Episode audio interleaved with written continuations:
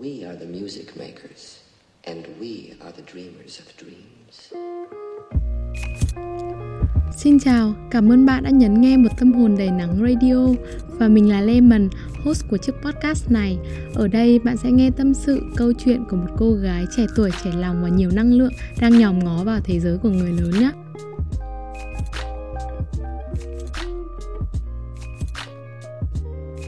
Đây là số đầu tiên của một tâm hồn đầy nắng podcast khi mà đang thu cái số này thì mình thấy khá là hồi hộp lại còn nóng nữa bởi vì mình đang chùm chăn mọi người ạ.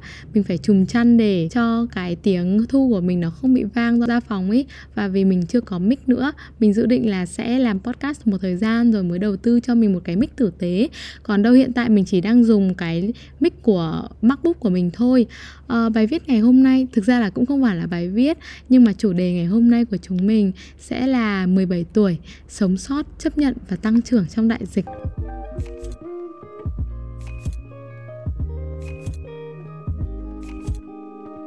Cái tông giọng mà mình nói ở trong cái podcast này thì cũng chỉ như một người bạn đang tâm sự với mọi người thôi. Thế nên là mọi người có thể uh, cảm thấy thoải mái và thư giãn. Uh, thì thực ra mấy ngày gần đây mình cảm thấy hoàn toàn thoải mái và hạnh phúc khi mà cái bảng thống kê thời gian sử dụng điện thoại của mình ý trong vài tuần này này nó giảm gấp đôi so với những tuần trước đấy luôn thì thời gian sử dụng điện thoại giảm thì mình thấy nó là minh chứng khá rõ ràng cho việc lối sống gần đây của mình đang thay đổi và trở nên tích cực hơn trong cái thời kỳ bình thường mới chết tiệt này. Nói là bình thường mới nhưng mà chẳng bình thường một chút nào cả mọi người ạ. Giãn cách xã hội này, cách ly tại nhà, chúng mình phải ở nhà cả ngày, việc bị rối loạn sinh hoạt cùng cảm xúc và bị mất kiểm soát về thời gian và hoạt động là điều không thể tránh khỏi đúng không mình đã đọc được một bài nghiên cứu của bác sĩ Phạm Ngọc Thanh. À, bài nghiên cứu đó nói là có 3 giai đoạn đáp ứng trong đại dịch: sống sót, chấp nhận và tăng trưởng. Khi đem ba giai đoạn này ra để đối chiếu với bản thân và mọi người ấy, thì hình như đúng là hầu như ai cũng đang trải qua một trong những giai đoạn ấy. Chỉ là khác nhau ở chỗ quá trình này nó sẽ diễn ra nhanh chậm tùy người thôi. Và ở Việt Nam ấy, với 4 lần bùng dịch thì giai đoạn này nó cứ lặp đi lặp lại giống như là trêu ngươi tâm lý của con người vậy mọi người ạ. Nhưng nó cái lần bùng dịch thứ 4 này đã cho mình cơ hội quan sát thật kỹ tâm lý của bản thân. Mình từng rất mất phương hướng. Nói là từng như kiểu nó đã qua lâu lắm rồi nhưng mà thực ra là chỉ mới trong vài tuần trước thôi. Đó chính là khi mình bước vào giai đoạn thứ nhất sống sót bài nghiên cứu của bác sĩ phạm ngọc thanh viết là, bạn cảm thấy áp lực, bị áp đảo bởi những thay đổi, tình trạng không rõ ràng, thông tin, cảm xúc của bạn và của người khác. Bạn có thể có cảm nhận hốt hoảng và cảm thấy bị thúc ép để có đủ lương thực hay những nhu cầu cơ bản khác. Bạn đang cố gắng sống qua ngày và có thể giận dữ với hành vi của người khác. Bạn có thể kiểm tra thông tin và mạng xã hội thường xuyên bạn thấy khó suy nghĩ về điều gì khác bạn cảm thấy bất lực và mọi người ơi, hãy nghe những gì mà mình trải qua trong giai đoạn sống sót này nhé. Chúng mình ý là những học sinh mới hoàn thành xong kỳ thi đại học và bọn mình là những cái người mà theo mình thấy là có nhiều thời gian nhất so với tất cả những người khác đang sống vào những giai đoạn thời điểm khác nhau trong cuộc đời của họ. Mình nghĩ thế. Chúng mình có rất nhiều thời gian đi kèm với nó là rất là nhiều dự định. Nhưng mà bạn biết sao không?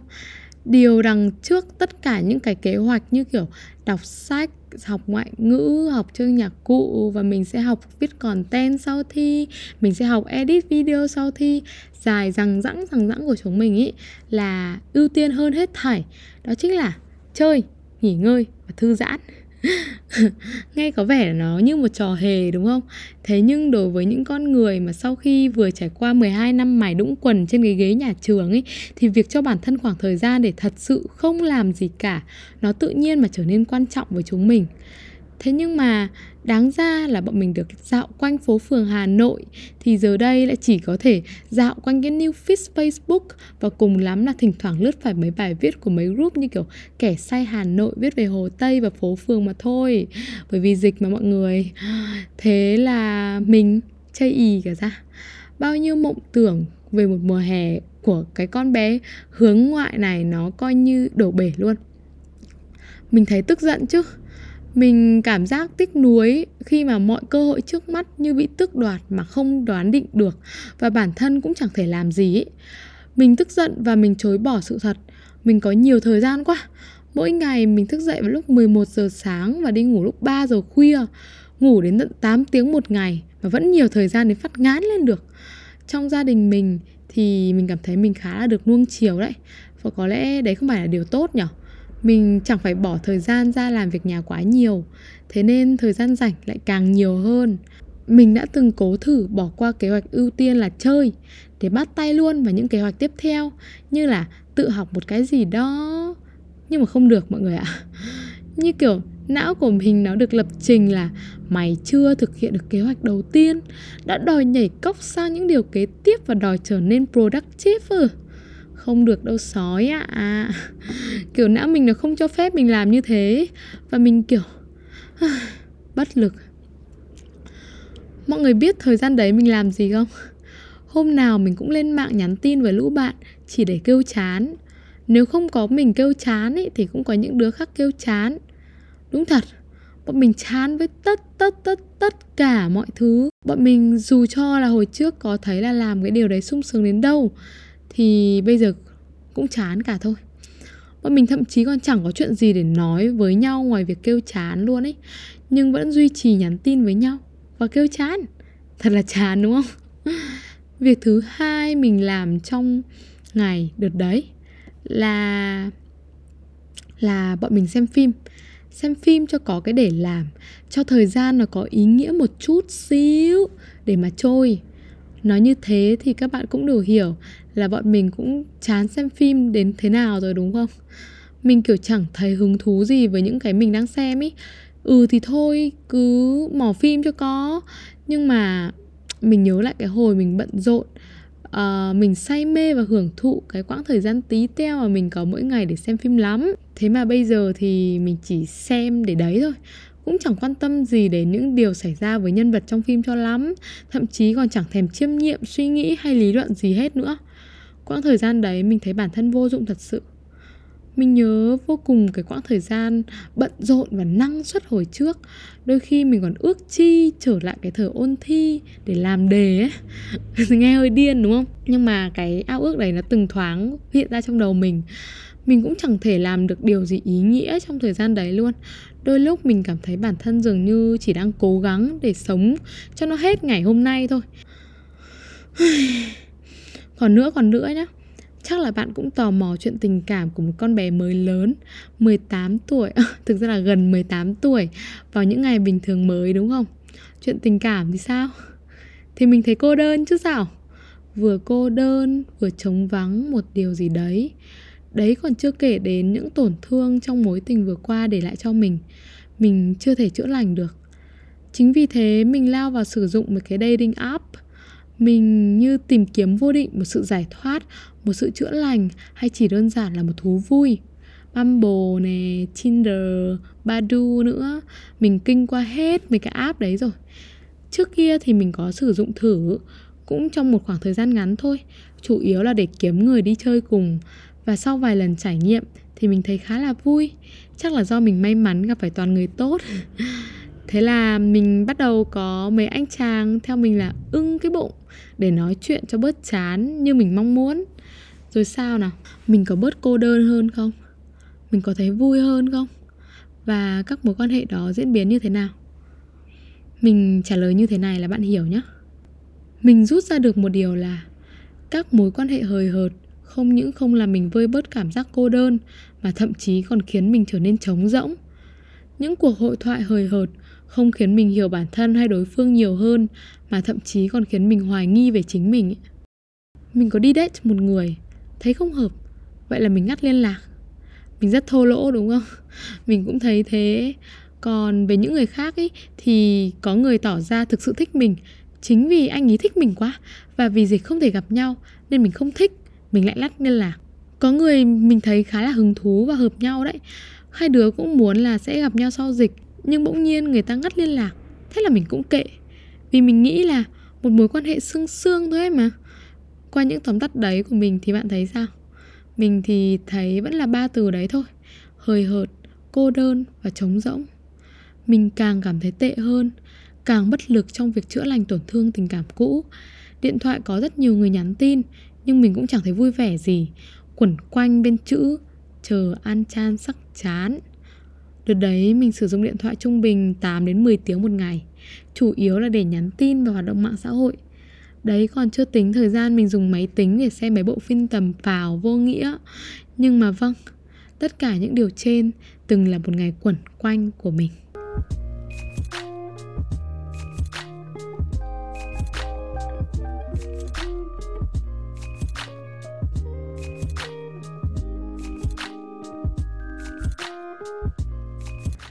Rồi sau một thời gian sống lối sống độc hại như thế thì tâm lý của mình bắt đầu bước vào giai đoạn 2, chấp nhận. Theo bài viết nghiên cứu của bác sĩ, đây là giai đoạn mà bạn đang đếm số ngày từ lúc cuộc sống thay đổi và chờ mong ngày cuộc sống sẽ trở lại bình thường. Trong giai đoạn chấp nhận có nghĩa là tìm người khác để trò chuyện, chia sẻ điều mà bạn đang suy nghĩ và cảm nhận, tìm những cách mới để ứng phó với các thử thách và khám phá những tiềm năng trong thời gian này. Vì những mối quan hệ hời hợt và những ngày vô nghĩa mình có ở giai đoạn 1 ấy, mình tìm thấy một thôi thúc nào đó ép mình phải thay đổi. Mình muốn thay đổi và mình cần thay đổi. Dịch bệnh có thể dừng lại hoặc là tiếp diễn trong một tháng nữa, hai tháng nữa hay có khi cả một năm nữa, chẳng thể biết trước được đúng không? Mình bỗng hiểu được là mình cần phải thích nghi với cuộc sống mới hoặc là trở nên rất tiêu cực. Rồi mình cũng phải học cách thích nghi và bên cạnh đó thì mình cũng học cách buông thả điều mà mình không thể kiểm soát, đó là diễn biến của dịch bệnh. Và từ những thôi thúc đó, tâm lý của mình bắt đầu khác đi, hành động của mình cũng thế. Đầu tiên là việc mình ngừng sử dụng dating app. Mình phát mệt với những cuộc hội thoại chỉ để cho có, với cảm giác tội lỗi khi bản thân dành thời gian ra để rep và chờ tin nhắn của những con người mà mình vốn biết là họ không thực sự quan trọng và sẽ không trở nên quan trọng. Cuộc sống của mình dần có biến chuyển mặc dù là đúng là nó không thể bùm một cái trở nên ngăn nắp ngay lập tức được. Mình bắt đầu hay là tiếp tục nhỉ? Lên ý tưởng cho những nội dung mà mình muốn làm và mình cũng bắt tay vào sản xuất nó. Từ nội dung của story instagram uh, youtube hay cả podcast mình đã tham gia học việc content thực tập không lương trong một tổ chức và đồng thời cũng làm radio trong tổ chức đấy luôn. Mặc dù mình biết là mình đang làm việc một cách hơi kém hiệu quả. Nhưng mà không sao, với mình lúc đấy, một ngày chỉ cần làm được một hoạt động ý nghĩa thôi là mình đã thấy năng suất lắm rồi. Và tất nhiên là tiếp theo đó, tần suất online và kêu ca với bạn bè của mình ít đi. Mình cũng chẳng cập nhật quá nhiều thông tin trên mạng xã hội nữa. Hầu hết mình dành thời gian cho mạng xã hội chỉ là để chia sẻ thông tin, chứ không còn là tiêu thụ thông tin nữa. Nghe podcast quay trở lại với chạy bộ, tập thể dục và đọc sách là những việc tiếp theo mà mình làm trong giai đoạn này. Dù cho nói thật là nó không được đều đặn cho lắm. Nhiều lúc mình vẫn còn cảm thấy chán trường và tức giận đôi chút, nhưng mà bạn sẽ không đồng ý với giải pháp mà mình dùng để giải quyết nỗi buồn này đâu, vì nó thật sự chẳng lành mạnh chút nào nhưng ít ra mình thấy là ở giai đoạn này, mình không còn cảm thấy vô dụng và mình tiếp tục thực hiện và kiếm tìm những tiềm năng để phát triển bản thân. Đó là cách mình ứng phó với sự túng quẫn, buồn giàu, chán nản và có chút cô đơn này.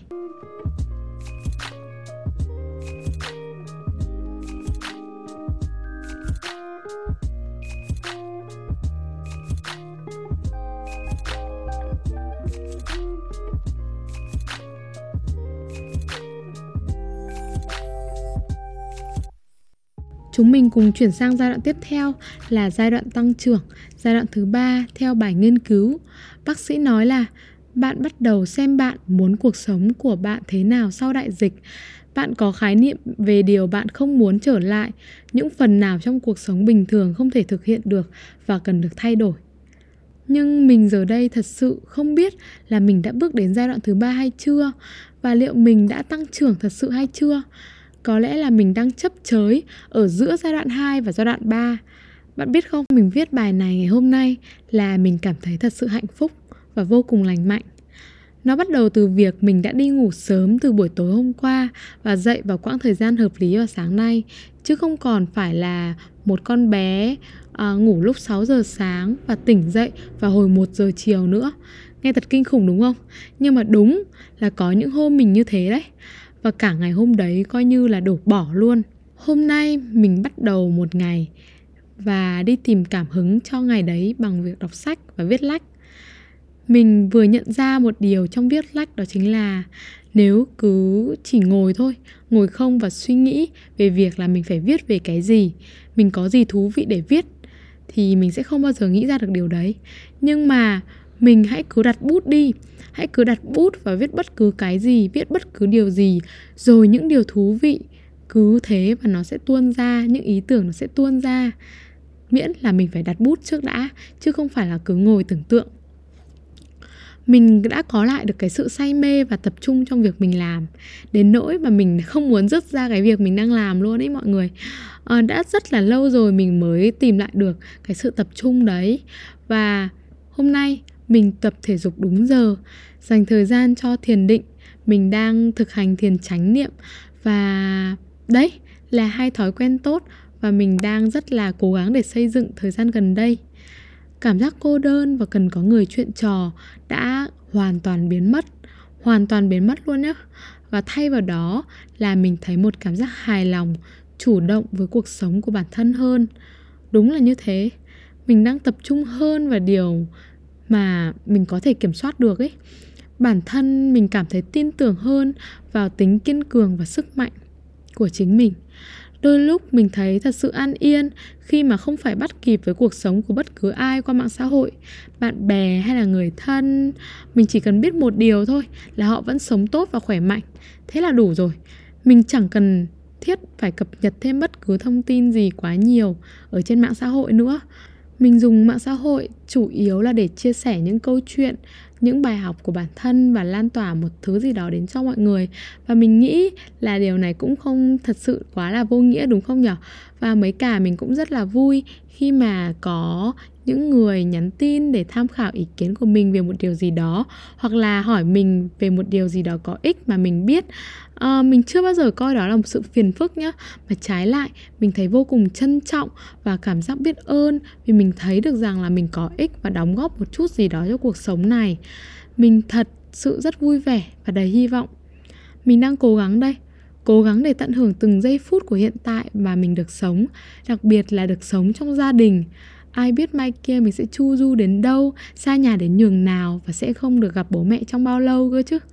Mình cảm thấy cả sự may mắn, rất nhiều rất nhiều may mắn, một sự hàm ơn khi được sống trong một gia đình ổn định về tài chính và hòa thuận trong đại dịch. Rồi một ngày, mình muốn nhìn trở lại và mình muốn, mình ước là mình sẽ có cái quyền được tự nhận xét là tôi đánh giá cao những gì tôi đạt được trong đại dịch mình chưa nghĩ nhiều về con người mà mình muốn trở thành sau đại dịch có lẽ là sau đại dịch mình sẽ có một thân hình săn chắc và khỏe mạnh hơn vì đã chăm tập thể dục hơn bao giờ hết trong suốt 18 năm cuộc đời. Mình kể ra điều này đầu tiên bởi vì nó sẽ là sự thay đổi dễ thấy nhất. Và có lẽ sau đại dịch, tâm trí tình cảm của mình sẽ bình tĩnh và an yên hơn vì mình đang thật sự học được cách chữa lành tổn thương và yêu thương bản thân mình một cách đúng cách. Và nếu như trao dồi đủ tri thức qua những cuốn sách và lúc tự học trong đại dịch thì mình sẽ hiểu biết nhiều hơn một chút sau đại dịch chẳng hạn. Nếu tiếp tục chăm chỉ hoạt động mạng xã hội và làm nội dung một cách tích cực như này mình sẽ có thêm một số người theo dõi và ủng hộ hơn chứ nhở? Đó chính là con người mình muốn trở thành sau đại dịch đấy. Nghe đôi lúc có chút uh, hơi khó khăn nhưng nếu kiên trì thì có gì to tát đâu nhở? Và để có được sự kiên trì thì mình thấy là trong thời gian này, với chuỗi thời gian rảnh và sự hạnh phúc đang tăng lên, thì sự kiên trì cũng không thật sự là quá khó để có thể thực hiện. Đúng vậy, mình đang ở giữa giai đoạn của chấp nhận và tăng trưởng. Mình sẽ cố gắng hơn để bước vào giai đoạn tăng trưởng này một cách trọn vẹn nhất.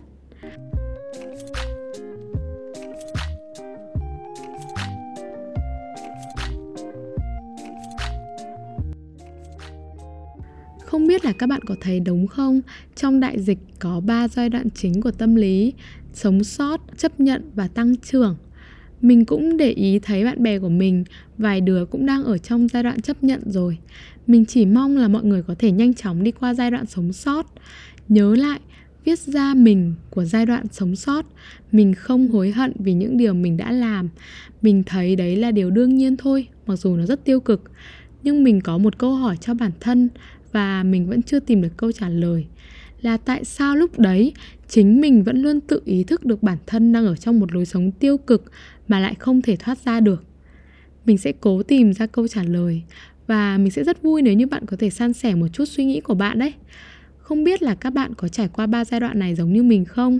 Hay là bạn rất bình tĩnh hòa hợp với bình thường mới rất tốt và sống cũng rất ổn? Thời gian trước ý, có nhiều bạn hỏi mình cách để lấy lại động lực tâm sự với mình về việc các bạn đã mất động lực như thế nào. Mình không thể đưa ra câu trả lời cho các bạn lúc đấy được, bởi vì thực sự mà nói mình cũng thế thôi. Mình không biết giải pháp để mình có thể giằng lại được cái động lực vừa đi lạc của mình nữa. Nhưng qua số podcast đầu tiên này, mình thật sự muốn truyền cho các bạn nguồn động lực mà mình đã tự giành lại được. Mong là các bạn giữ được cho mình sức khỏe cả về thể chất lẫn tâm trí để vượt qua trong giai đoạn này nhé bạn có tin vào tương lai chứ? Còn mình thì có. Mình rất tin.